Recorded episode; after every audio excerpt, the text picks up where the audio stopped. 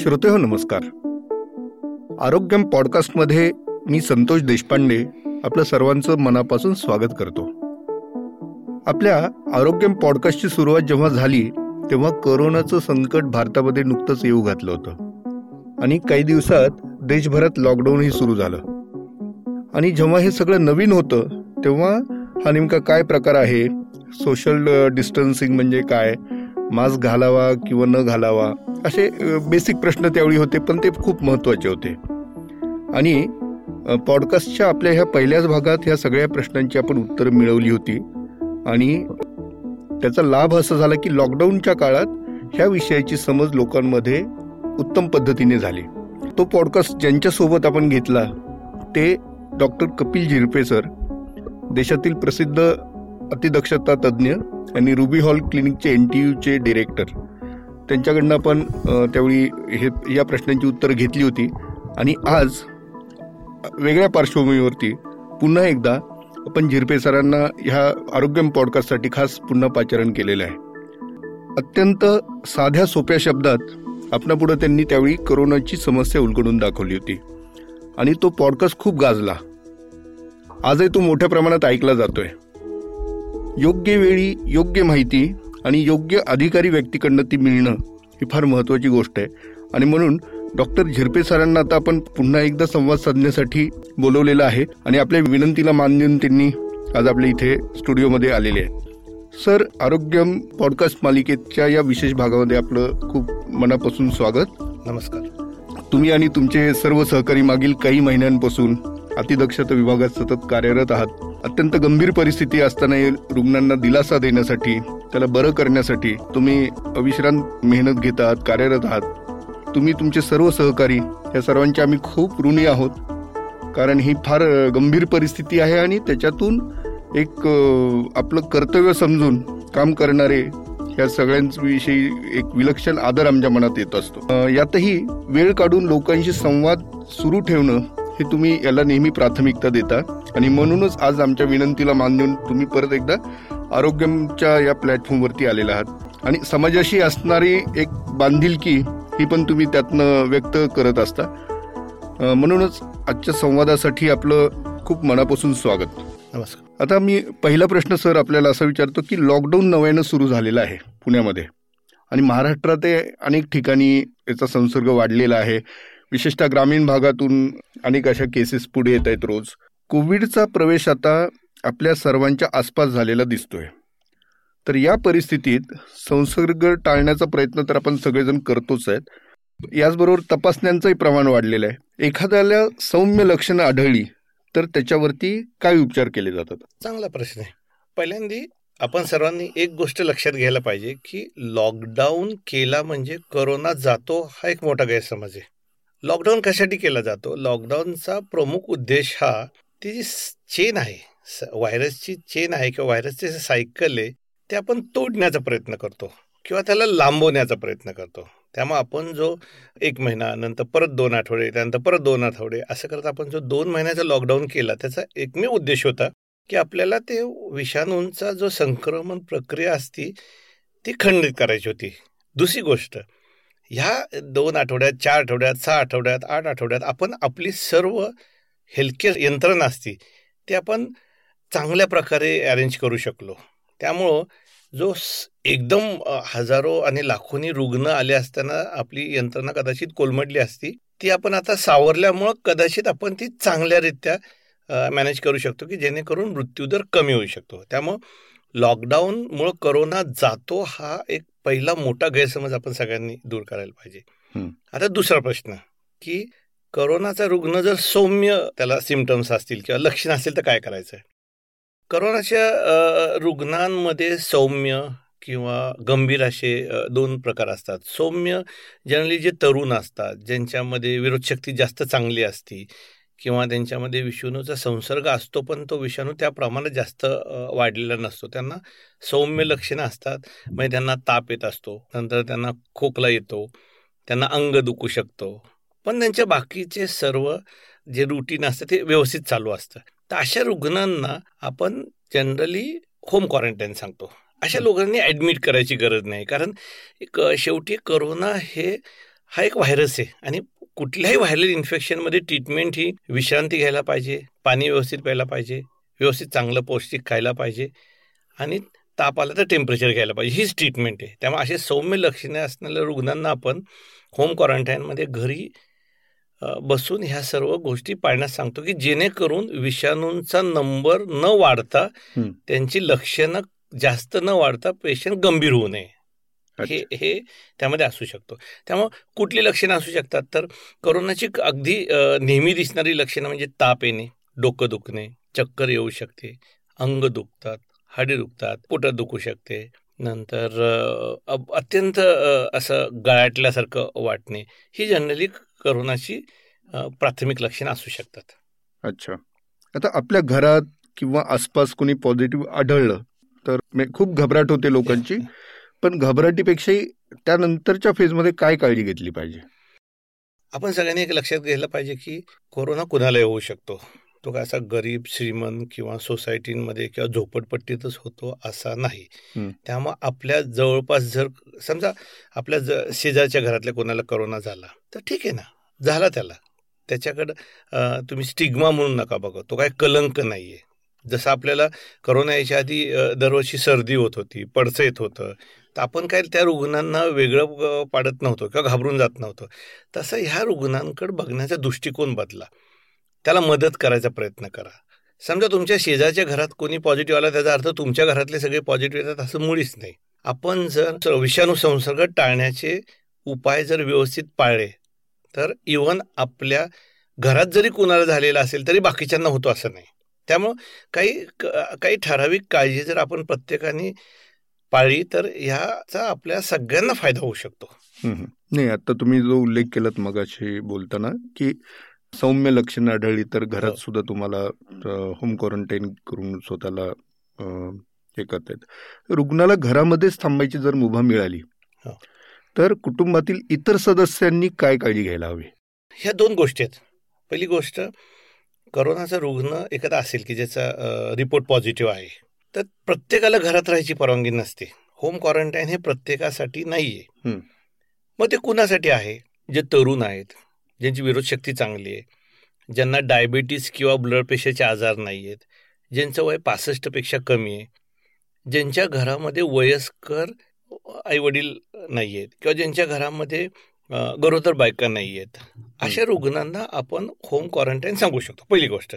दुसरी गोष्ट ज्याला आपण होम क्वारंटाईन सांगतो त्याला वैद्यकीय प्रमाणपत्र असणं अत्यंत जरुरी आहे. म्हणजे कोणी पॉझिटिव्ह आलं तर आम्ही त्यांना आधी ओपीडीमध्ये बोलवतो त्यांचं सर्व तपासणी करतो लागला असतं त्यांचा एक्सरे पण काढतो त्यांना प्रिस्क्रिप्शन देतो की त्यांनी पुढच्या दहा दिवसात काय करायचं आहे त्यानंतर आम्ही त्यांची चौकशी करतो की त्यांच्या घरात काय काय सोयी आहेत. जर मला एखाद्याला घरी ठेवायचं असेल तर त्याच्या घरी स्वतंत्र खोली पाहिजे. त्या खोलीला वॉशरूम्स अटॅच पाहिजेत. म्हणजे त्या त्या रुग्णाच्या सर्व ॲक्टिव्हिटी त्या खोलीमध्ये स्वतंत्रपणे करण्यासारखी सोय पाहिजे.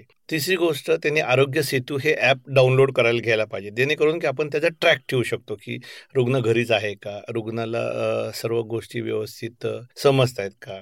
चौथी गोष्ट जर रुग्ण एकटाच घरी राहत असेल आणि जरी तो हेल्दी असेल तरी आपण त्यांना अलाव करत नाही. कोणी एक नातेवाईक घरी पाहिजे. कारण करोनाचा रुग्ण जरी सौम्य असला तरी तो कधी गंभीर होऊ शकतो. कुणाला कुठलाही त्रास होऊ शकतो. झाला असतं त्याला इमिजिएटली वैद्यकीय मदत मिळणे अत्यंत महत्त्वाचे असते. त्यामुळे जर एखादा एकटा राहत असेल त्याच्या फ्लॅटमध्ये किंवा बंगल्यामध्ये किंवा घरीमध्ये तर त्यांना आम्ही जनरली नाही अलाउड करत. त्यामुळे ह्या सगळ्या गोष्टी व्यवस्थित समजावून घेऊन त्या रुग्णाला पण व्यवस्थित समजावून सांगून त्यानंतर पुढचे दहा दिवस आम्ही त्याला रोज सकाळी एकदा दिवसातून एकदा फोन करून त्याच्या तब्येतीविषयी त्याच्या लक्षणाविषयी त्याच्या तापाविषयी चौकशी करून तो व्यवस्थित काय का नाही हे खात्री करून घेतली जाते आणि त्यानंतर त्याला आपण घरी राहायला परवानगी दिली जाते.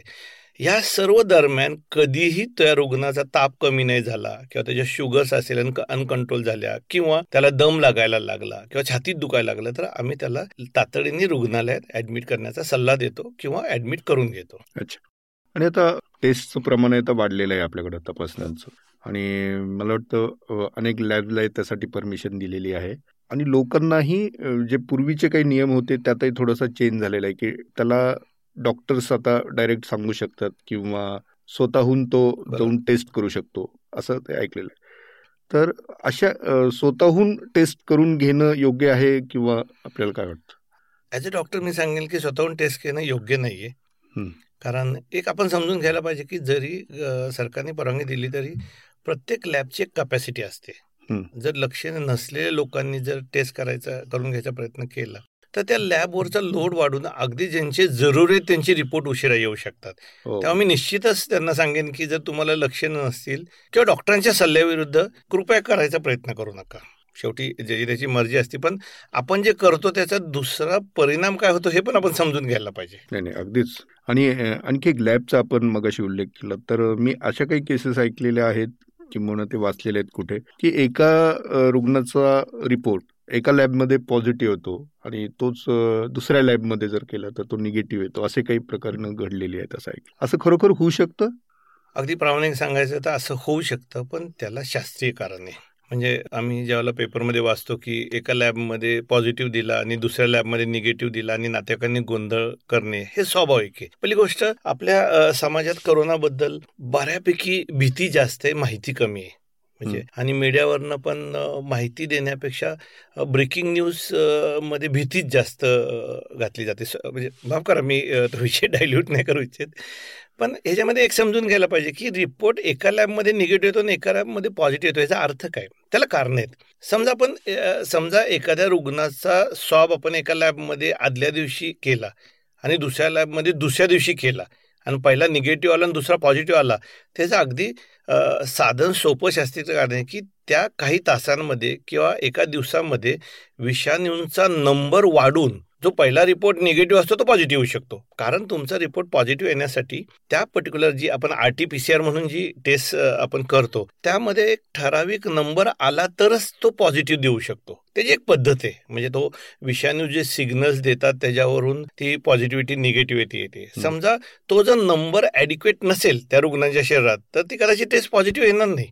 म्हणजे अगदी साध्या सोप्या सांगितलं तर काय काय मशीनची कपॅसिटी असते की थ्री थाउजंड कॉपीज असं आपण म्हणतो. थ्री थाउजंड कॉपीज असेल तरच तो रिपोर्ट पॉझिटिव्ह असतो. समजा एखाद्याच्या रुग्णामध्ये वन थाउजंड कॉपीज वैशाणूंचा संसर्ग झाला असेल तर तो रिपोर्ट निगेटिव्ह दाखवणार. पण ज्यावेळेला चोवीस तासांनी केला आणि जर ते विषाणू जर वाढून तीन हजार पाचशे झाले असतील तर तो रिपोर्ट पॉझिटिव्ह येऊ शकतो. त्यामुळं हा नंबर ऑफ डिटेक्शन म्हणतो ह्याला लिमिट ऑफ डिटेक्शन म्हणतात. प्रत्येक मशीनचं लिमिट ऑफ डिटेक्शन वेगळं असतं. म्हणजे काही लॅबमध्ये तीन हजार असतं काही लॅबमध्ये पाच हजार असतं काही लॅबमध्ये दोनशे पन्नास असतं. काही काही टेस्ट आहे जीन एक्सपर्ट सारखी जी टेस्ट आहे त्याच्यामध्ये त्याची कपॅसिटी दोनशे पन्नास आहे. त्यामुळं अगदी प्राथमिक अवस्थेत आलेला रुग्ण पण पॉझिटिव्ह दाखवू शकतो. म्हणजे त्याचे हे काही त्यामुळे आपण बघायला पाहिजे की ती लॅब पहिल्यांदा मान्यता प्राप्त आहे का? त्या लॅबचं लिमिट ऑफ डिटेक्शन काय आहे?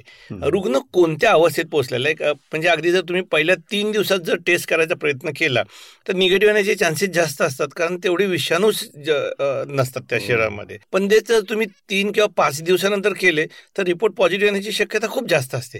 त्यामुळे रुग्ण कोणत्या डिसीजच्या स्टेजमध्ये म्हणजे तुम्ही तिसऱ्या दिवशी जाताय का पाचव्या दिवशी जाताय का सातव्या दिवशी जाताय त्यावरनं पॉझिटिव्ह येण्याचे चान्सेस वाढत जातात. त्यामुळे हे सगळ्या गोष्टी आपण सगळ्यांनी आता दुर्दैवाने ह्या टेक्निकल किंवा सायंटिफिक गोष्टी आपण प्रत्येक रुग्णांना नाही समजावून सांगू शकत. तर मी सर्वांना एकच विनंती करेन की आत्ताच्या सर्व आरोग्य यंत्रणेवर तुम्ही विश्वास ठेवा आणि त्यांनी जर रिपोर्ट पॉझिटिव्ह दिला निगेटिव्ह दिला तर तो आमच्या दृष्टीने त्यापेक्षा पेशंट कसा हे जास्त महत्वाचं असतं. कित्येक वेळेला रिपोर्ट निगेटिव्ह असतात. पण क्लिनिकली ज्यावेळेला आम्ही तपासतो त्यावेळेला आम्हाला तो शंभर टक्के खात्री असतो की हा करोनाच आहे. मग आम्ही काय करतो? आम्ही करोनाची सगळी ट्रीटमेंट चालू करतो आणि सॉब रिपीट करायला सांगतो. एक दिवसांनी दोन दिवसांनी किंवा तीन दिवसांनी. आणि जर तुम्ही ह्याची सेन्सिटिव्ह स्पेसिफिसिटी बघितली तर जे आपण घशातले आणि नाकातले नमुने घेतो ह्याची sensitivity sixty to seventy percent आहे. म्हणजे जर तुम्ही शंभर सॅम्पल टेस्ट केले तर त्यातले साठ सत्तरच पॉझिटिव्ह येऊ शकतात. त्यामुळे जी sensitive specific sixty seventy percent आहे तुम्ही कुठल्या दिवशी ती टेस्ट करताय त्याच्यावरून ठरतं तुम्ही कुठल्या मशीनवर करताय त्याच्यावरून ठरतं तुम्ही कुठल्या स्टेजमध्ये ते नमुने घेताय किंवा तो नमुने घेणारा जो मनुष्य आहे तो कितपत ट्रेन आहे त्याच्यावरनं पण पॉझिटिव्ह निगेटिव्ह ठरू शकतो. त्यामुळे एवढ्या सर्व बॅकग्राऊंडवर मी असं म्हणेल की तुमचा रिपोर्ट निगेटिव्ह आला किंवा पॉझिटिव्ह आला त्यापेक्षा तुम्हाला लक्षणं काय? तुमचे फॅमिली डॉक्टर तुम्हाला काय सांगतायत? आणि त्यांचे सल्ले प्रामाणिकपणे पाळायचा प्रयत्न करा. आरोग्य यंत्रणेवर विश्वास न दाखवल्याने तुमचं पण नुकसान आहे आणि आरोग्य यंत्रणेचं पण नुकसान आहे. नाही फारच महत्वाची माहिती दिली सर तुम्हाला. कारण अनेकदा असे काही संभ्रम तयार होतात मनात किंवा त्या अशा आपण बातम्या वाचतो माहिती कळते. आणि ह्याचं शास्त्रीय कारण आज आज आम्हाला कळलं त्यामुळे. आणि मला एक सांगा की एखाद्याचा रिपोर्ट पॉझिटिव्ह आला आणि त्यानंतर तो रुग्ण म्हणून भरती झाला हॉस्पिटलमध्ये. तर साधारण एक कुतूहल म्हणून विचारतो की साधारण कशा पद्धतीने उपचार केले जातात त्याला ऍडमिट झाल्यापासून? करोनाची उपचार पद्धती हे करोनाच्या पेशंटच्या लक्षणावर अवलंबून असते. जसं मी सांगायला सांगितलं तर जर सौम्य लक्षणे असतील आणि तो जर होम क्वारंटाईन आपण गृह अलगीकरण म्हणतो तसं जर कॅटेगरी असेल तर आम्ही त्याला तपासून मेडिसिन देऊन घरी पाठवतो. जर त्याला लक्षणं असतील की त्याला श्वास घ्यायचा त्रास होत असेल त्याचं ब्लड प्रेशर कमी जास्त होत असेल किंवा त्याला सतत ताप येत असेल पण त्याला ऑक्सिजनची रिक्वायरमेंट नाही आहे तर अशा पेशंटला आम्ही वॉर्ड्समध्ये किंवा रूममध्ये ठेवतो.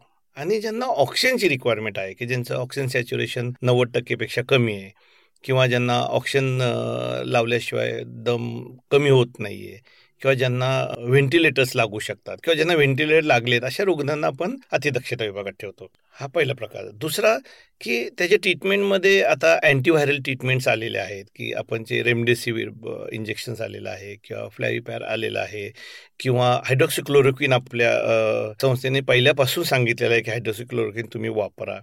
हे आपण अँटीव्हायरल म्हणून देतो. त्यानंतर आपण जर बघितलं तर करोनामध्ये रक्त गोठण्याची प्रक्रिया असू शकते असं एक थेरी आहे. त्यामुळं आपण त्यांना रक्त वितरण्याचे इंजेक्शन देतो. त्यानंतर आपण त्यांना स्टिरॉइड्स देतो. हे हे जनरली प्राथमिक उपचार असतात. त्यानंतर पेशंटच्या परिस्थितीत होणारे बदल आणि त्यानुसार लागणारे पुढच्या स्टेजमधली औषधं आपण त्यांना देतो. त्यामुळे करोनाला ट्रीटमेंट आहे. करोना हा बरा होऊ शकतो. आणि माझी एकच विनंती की तुम्हाला करोनाची लक्षणे दिसल्यावर जितक्या लवकर आपल्या डॉक्टरांना तुम्ही जाऊन त्यांचा सल्ला घेऊन पाळाल तेवढ्या लवकर तो कमी गंभीर होऊ शकतो. त्यामुळं अंगावर काढू नका हॉस्पिटल्सपासून दूर पळू नका आयसोलेशन वॉर्डाच्या भीतीमध्ये हॉस्पिटलमध्ये ऍडमिट होण्याचं टाळू नका. कारण तुम्ही जितक्या उशिरा येताल तेवढा तो आजार गंभीर होण्याची शक्यता जास्त आहे. पुन्हा एकदा उपचार तंत्राकडेच मी बोलतो की अन्य देशांमधलं जे उपचार तंत्र चालू आहे अमेरिका असेल किंवा युरोपमधले काही देश असतील आणि आपल्याकडे तर याच्यात काही फरक आहे मूलभूत? का साधारण एकाच दिशेने सगळे उपचार होतात? तुम्ही जर उपचार पद्धती बघितली तर तसा काहीच फरक नाही. कारण जे बाहेरच्या देशात मिळतात ती सगळी औषधं ती सगळी यंत्रणा त्यासाठी असलेले उपकरणं आपल्या देशात अवेलेबल आहेत.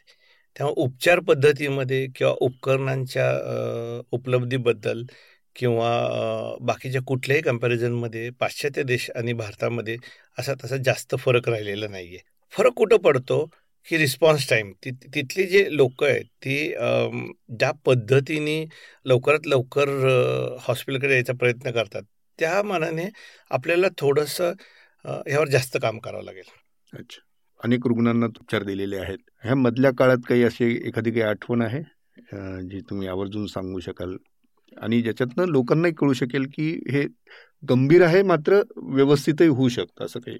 मी नेहमी म्हणतो की करोनाच्या असं कुठल्याही केसला मी आश्चर्यचकित केस आहे किंवा रेअर केस असं कधीच म्हणत नाही. करोनाचा बरा होणारा प्रत्येक केस ही आमच्या दृष्टीने आश्चर्यचकित असू शकते किंवा रुटीन असू शकते. सांगायचे एकच उद्देश आहे की करोनाचे रुग्ण बरे होऊ शकतात. हे पहिल्यांदा सर्वांनी लक्षात घ्यायला पाहिजे. तरुण लोकांमध्ये बरं होण्याचं प्रमाण जास्त आहे कारण त्यांची विरोधशक्ती चांगली असते. त्यांच्यामध्ये बाकीचे आजार कमी असतात. जसे डायबिटीस हायपरटेन्शन आयची पण आम्ही कित्येक पेशंट सत्तर वर्षाचे पंच्याहत्तर वर्षाचे ऐंशी वर्षाचे रुग्ण पण घरी जाताना रेग्युलरली बघितलेले आहेत. अगदी अलीकडेच आमचा सत्याऐंशी वर्षाचे आजोबा व्यवस्थित होऊन घरी गेले आणि त्यांनी नमस्कार केलेला फोटो आम्हाला पाठवला. म्हणजे हे जे ॲप्रिशिएशन पण आहे समाजामध्ये ते पण तेवढंच जास्त महत्वाचं आहे. त्यामुळे करोनाचे रुग्ण बरे होतात. करोनाच्या रुग्णांमध्ये बरं होण्याचं प्रमाण भारतात जास्त आहे ॲज कंपेअर टू द बाकीच्या देशामध्ये. फक्त एकच विनंती आहे की जितक्या लवकर तुम्ही तुमच्या डॉक्टरांचा सल्ला घ्याल ज्यावेळेला तुम्हाला लक्षण दिसेल तेवढे दुरुस्त होण्याचे किंवा लक्षणं कमी होण्याचे चान्सेस वाढतात. अच्छा. एखाद्याला संसर्ग झालेला आहे आणि त्यातनं उपचार झाले तो बरा झालाय. असा रुग्ण पुन्हा पॉझिटिव्ह होऊ शकतो अशी काही शक्यता असते? आत्तापर्यंतचे जे सर्व आपल्या जी माहिती उपलब्ध आहे त्यामध्ये रिलॅप्स म्हणजे परत होण्याची शक्यता कमी आहे. अशी उदाहरणं जगामध्ये तर नाही आहे आपल्याकडं आपल्याकडं तो गोष्ट लक्षात येण्यासाठी कदाचित अजून आपल्याला तीन ते सहा महिने जावे लागतील. पण आत्तापर्यंत असं कुठलाही केस म्हणा किंवा असं कुठलाही रुग्ण ची माहिती उपलब्ध नाहीये. म्हणजे रिऑकरन्स होतोच असं हो, रिलॅप्स म्हणतो त्याला. रिलॅप्स हा आतापर्यंत असा माहितीत नाहीये. ओके. सर मी असे काही केसेस ऐकल्या की जिथे एखाद्या कुटुंबात एक पॉझिटिव्ह आलेला आहे. पण त्याच कुटुंबात म्हणजे त्याच्याच घरचे इतर सदस्य पॉझिटिव्ह आलेच असं त्याचा अर्थ नाही. म्हणजे काही निगेटिव्ह आहेत काही पॉझिटिव्ह आहेत. किंबहुना कुणीच पॉझिटिव्ह नाही आहे आता हे जर व्हायरस तो एक असेल तर व्यक्ती परतवे तो बदलतो का? म्हणजे त्याचं काय कारण असू शकेल? की तो इन्फेक्ट सगळ्यांना का नाही करत मग? अगदी बरोबर आहे. म्हणजे हा प्रश्न आम्हाला नेहमीच विचारला जातो. आणि आम्ही कित्येक केसेस बघितल्यात की जिथे जॉईंट फॅमिलीज असतात किंवा भरपूर फॅमिली मेंबर असतात त्यातले दोघं जण पॉझिटिव्ह येतात काही जण निगेटिव्ह येतात. तर ह्या मागचं कारण आपण समजून घ्यायला पाहिजे की हा विषाणू पसरतो कसा? हा विषाणू करोना विषाणू ड्रॉपलेट किंवा एअरबॉर्न म्हणतो. म्हणजे आपण बोलल्यानंतर किंवा आपण शिंकल्यानंतर किंवा आपण स्पीच करतो किंवा आपण सर्दी झाल्यानंतर हात इकडे तिकडे नाकाला लावून तेच हात इकडे तिकडे लागले जातात. आणि त्या ऑब्जेक्ट किंवा त्या वस्तूंच्या सानिध्या म्हणजे कोणाला त्या सानिध्यात आले आणि त्यांनी त्यांच्या नाकाला तोंडाला हात लावला तर तो कॉन्टॅक्टनी हा व्हायरस होऊ शकतो. पहिली गोष्ट. दुसरी गोष्ट जर मी एक मीटरपेक्षा डिस्टन्स कमी ठेवून मास्क न घालता माझ्या कुठल्या तर नाटकांशी बोलत असेल आणि मला करोना झालाय समजा मी शिंकलो किंवा मी जोरात बोललो किंवा मी खोकलो तर एक मीटरपेक्षा जास्त असेल तो नातेक माझ्या सानिध्यात आणि त्यांनी जर मास्क आम्ही दोघांनी घातला नसेल तर त्याला होण्याची शक्यता जास्त असते कारण तो श्वासावाटेत जाऊ शकतो. त्यामुळं आपल्याला हे बघायला पाहिजे की त्या घरात राहणाऱ्या व्यक्ती ह्या सगळ्या गोष्टी कशा पद्धतीने पाळतात? म्हणजे ते एकमेकांच्या फिजिकल कॉन्टॅक्टमध्ये किती असतात? त्यांचं हँड हायजीन म्हणजे हात धुण्याचं आणि स्वच्छतेचं व्यक्ती स्वच्छतेचं प्रमाण किती आहे त्या घरामध्ये? किंवा ते सगळे लोक घरात असताना पण मास्क घालतात का? म्हणजे तुम्ही जर बघितलं ना लॉकडाऊनच्या काळात एक अत्यंत चुकीचा समज होता की लॉकडाऊन बाहेर केल्याने घरात तुम्ही किती जण कसे राहू शकता हा प्रकारच चुकीचा होता. म्हणजे लॉकडाऊनमध्ये सोशल डिस्टन्सिंग पेक्षा महत्वाचं होतं फिजिकल डिस्टन्सिंग म्हणजे सोशल डिस्टन्सिंग म्हणजे तुम्ही एकत्र येऊ नका ग्रुपमध्ये पण फिजिकल डिस्टन्सिंग म्हणजे तुम्ही घरात जरी असेल तरी तुम्ही एक मीटरचं अंतर एकमेकांच्या ठेवायला पाहिजे. अन्यसरी एकमेकांना टच नाही करायला पाहिजे. शिंकताना किंवा खोकताना तुम्ही तुमच्या खांद्यावर किंवा आपण शर्टवर खोकला तरी चालेल. किंवा तुम्ही जर हातावर शिंकला की जाऊन हात धुवायला पाहिजे. हात धुतल्याशिवाय कुठल्या गोष्टीला टच नाही. ह्या ज्या प्रिकॉशन जे पाळतात जनरली त्यांना करोना व्हायची शक्यता कमी असते. त्यामुळे एका घरात जरी चार लोक असतील किंवा आठ लोक असतील आणि त्यांनी जरी सगळी गोष्टी पाळल्या तर कदाचित एकाला होऊ शकतो पण बाकीच्यांना होऊ शकत आता दुसरं मी म्हणाले की एखाद्या तरुण व्यक्तीला झाला आणि बाकीच्यांना नाही झालं त्याचा अर्थ तो तरुण व्यक्ती बाहेर गेलेला होता तो त्याच्या मित्रांच्यामध्ये मिसळलेला होता त्यांनी त्याची काळजी घेतलेली नाहीये तो परत आला. पण बाकीचे लोक घरात जर काळजी घेत असेल तर शक्यता कमी आहे. किंवा त्या घरामध्ये एखादी वयस्कर व्यक्ती आहे तिला डायबिटीस आहे तिच्या शरीरामध्ये विरोध शक्ती कमी आहे. आणि काही कारणांनी बाहेरून येणाऱ्या लोकांमुळे तिने पिकअप केलेला असेल. पण बाकीच्या व्यक्ती कदाचित तरुण असतील त्यांची विरोध शक्ती जास्त असेल तर त्यांच्यामध्ये तो लक्षणं सौम्यच असतात किंवा ते लक्षात न येण्यासारखी लक्षणं असू शकतात. त्यामुळे ही वेगळी कारण आहेत. पण जर एका घरात चारपेक्षा जास्त लोक असतील आणि ते जर एकत्र जेवत असतील एकत्र सगळ्या ऍक्टिव्हिटी करत असतील आणि एक जण पॉझिटिव्ह आला तर बाकीचे सगळे पॉझिटिव्ह असण्याची शक्यता जास्त असते. त्यामुळे आपण त्यांच्यावर लक्ष ठेवायला पाहिजे. त्यांचे तिसऱ्या किंवा पाचव्या दिवशी आपण टेस्ट करायला पाहिजे की जेणेकरून आपल्याला अचूक वेळेला त्यांचं निदान करता येईल आणि त्यांना ट्रीटमेंट देता येईल. अच्छा. फार महत्त्वाचा प्रश्न आहे आणि अनेकांनी मला हा विचारलेला होता की जेव्हा तुम्ही सरांशी बोलाल तर हा प्रश्न आवर्जून विचारा. आणि मगाशी जो हॉस्पिटलचा उल्लेख झाला कशा पद्धतीने ट्रीट केलं जातं पेशंटला तर त्याच्यावरून मला एक असं लक्षात आलं की आपला जीव धोक्यात घालून डॉक्टर नर्स सगळे स्टाफ हे काम करत असतात. कशा पद्धतीने तुम्ही तुमची पण स्वतःची कशी काळजी घेत असता या सगळ्या काळात? खरं सांगू तुम्ही म्हटलं की डॉक्टर लोक जीव घालून किंवा हे नर्स किंवा एक क्लास ते क्लास पर जीव धोक्यात घालून काम करतात. मी म्हणेल की डॉक्टर आणि त्यांचे कुटुंब जीव धोक्यात घालून काम करत असतात. फक्त एकटा डॉक्टर नसतो जीव धोक्यात. कारण मी ज्यावेळेला काम करतो त्यावेळेला माझं अख्खं कुटुंब त्या धोक्याखाली आलेलं असतं.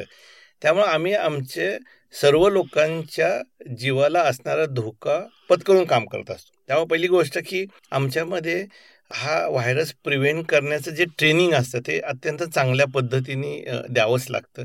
दुसरी गोष्ट त्याचं काटेकोरपणे पालन करणं अत्यंत महत्त्वाचं आहे. तिसरी गोष्ट हे सगळं काटेकोरपणे पालन होते का नाही ह्याच्यावर मॉनिटरिंग करायला काही व्यक्ती आम्ही हॉस्पिटल्समध्ये ठेवलेले असतात.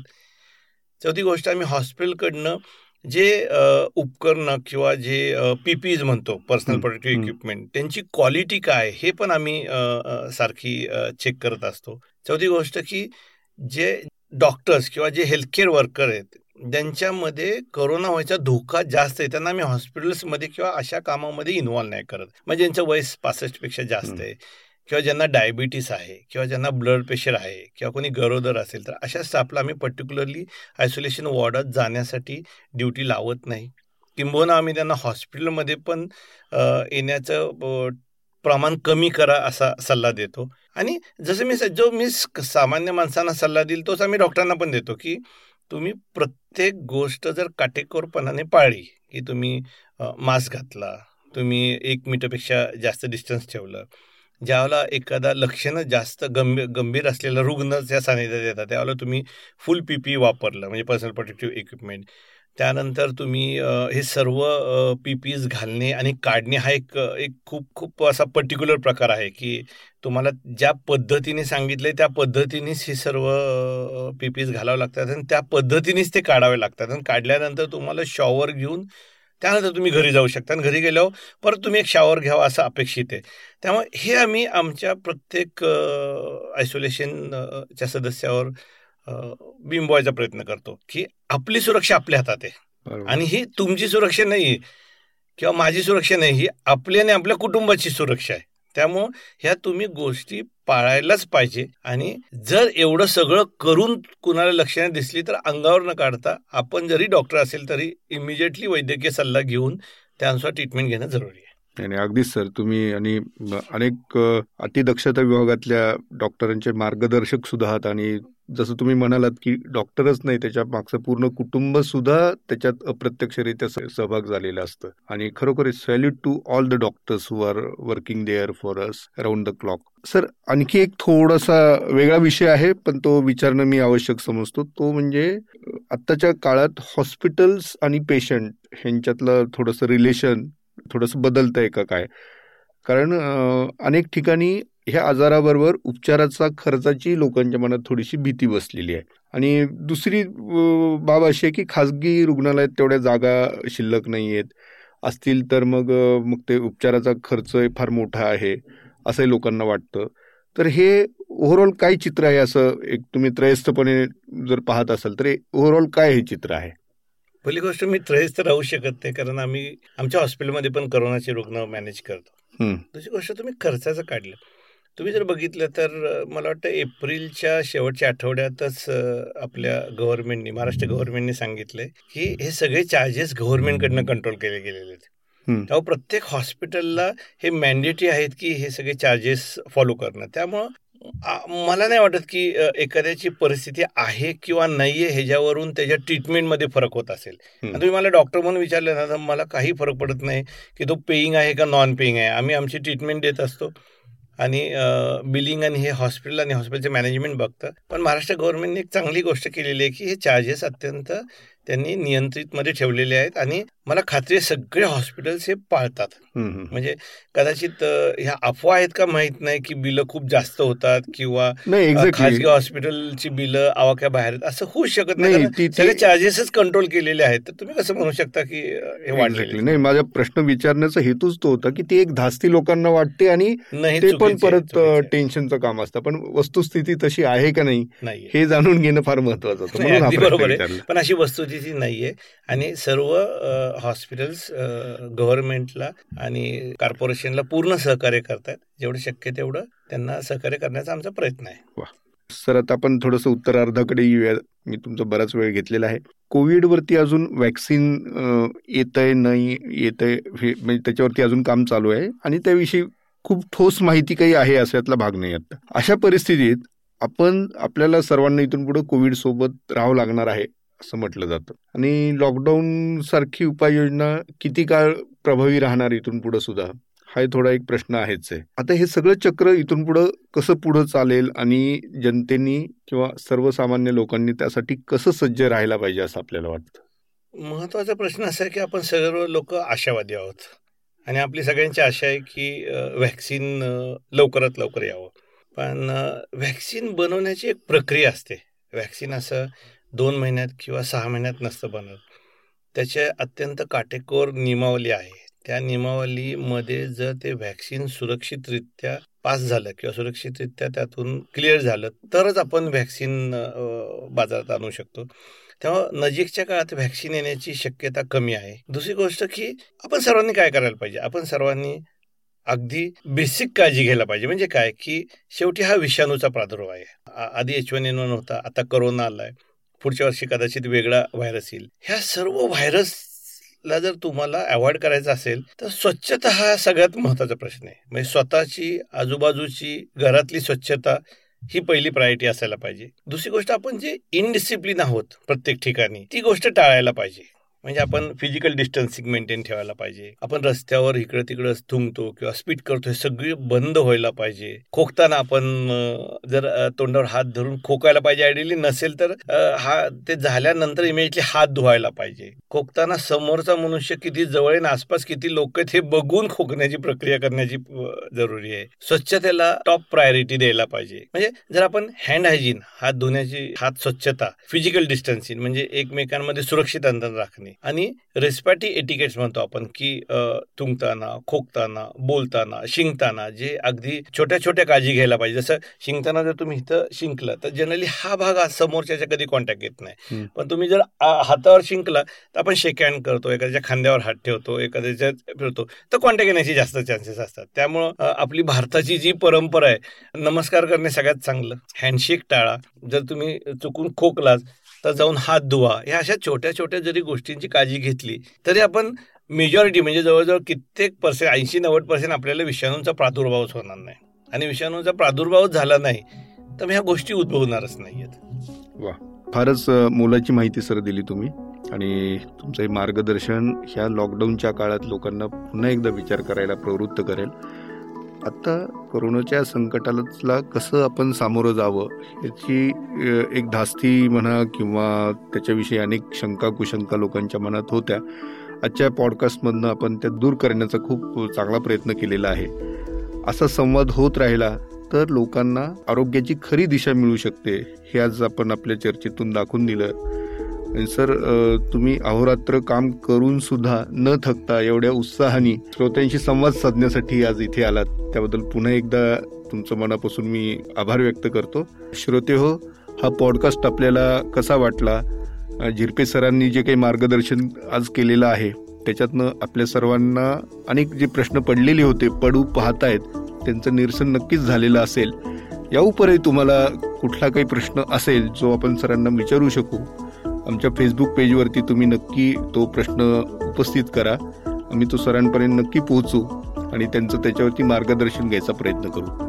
तर आज पॉडकास्टचा निरोप घेऊया. तुर्तास इथे मी थांबतो. So stay happy stay healthy धन्यवाद. Thank you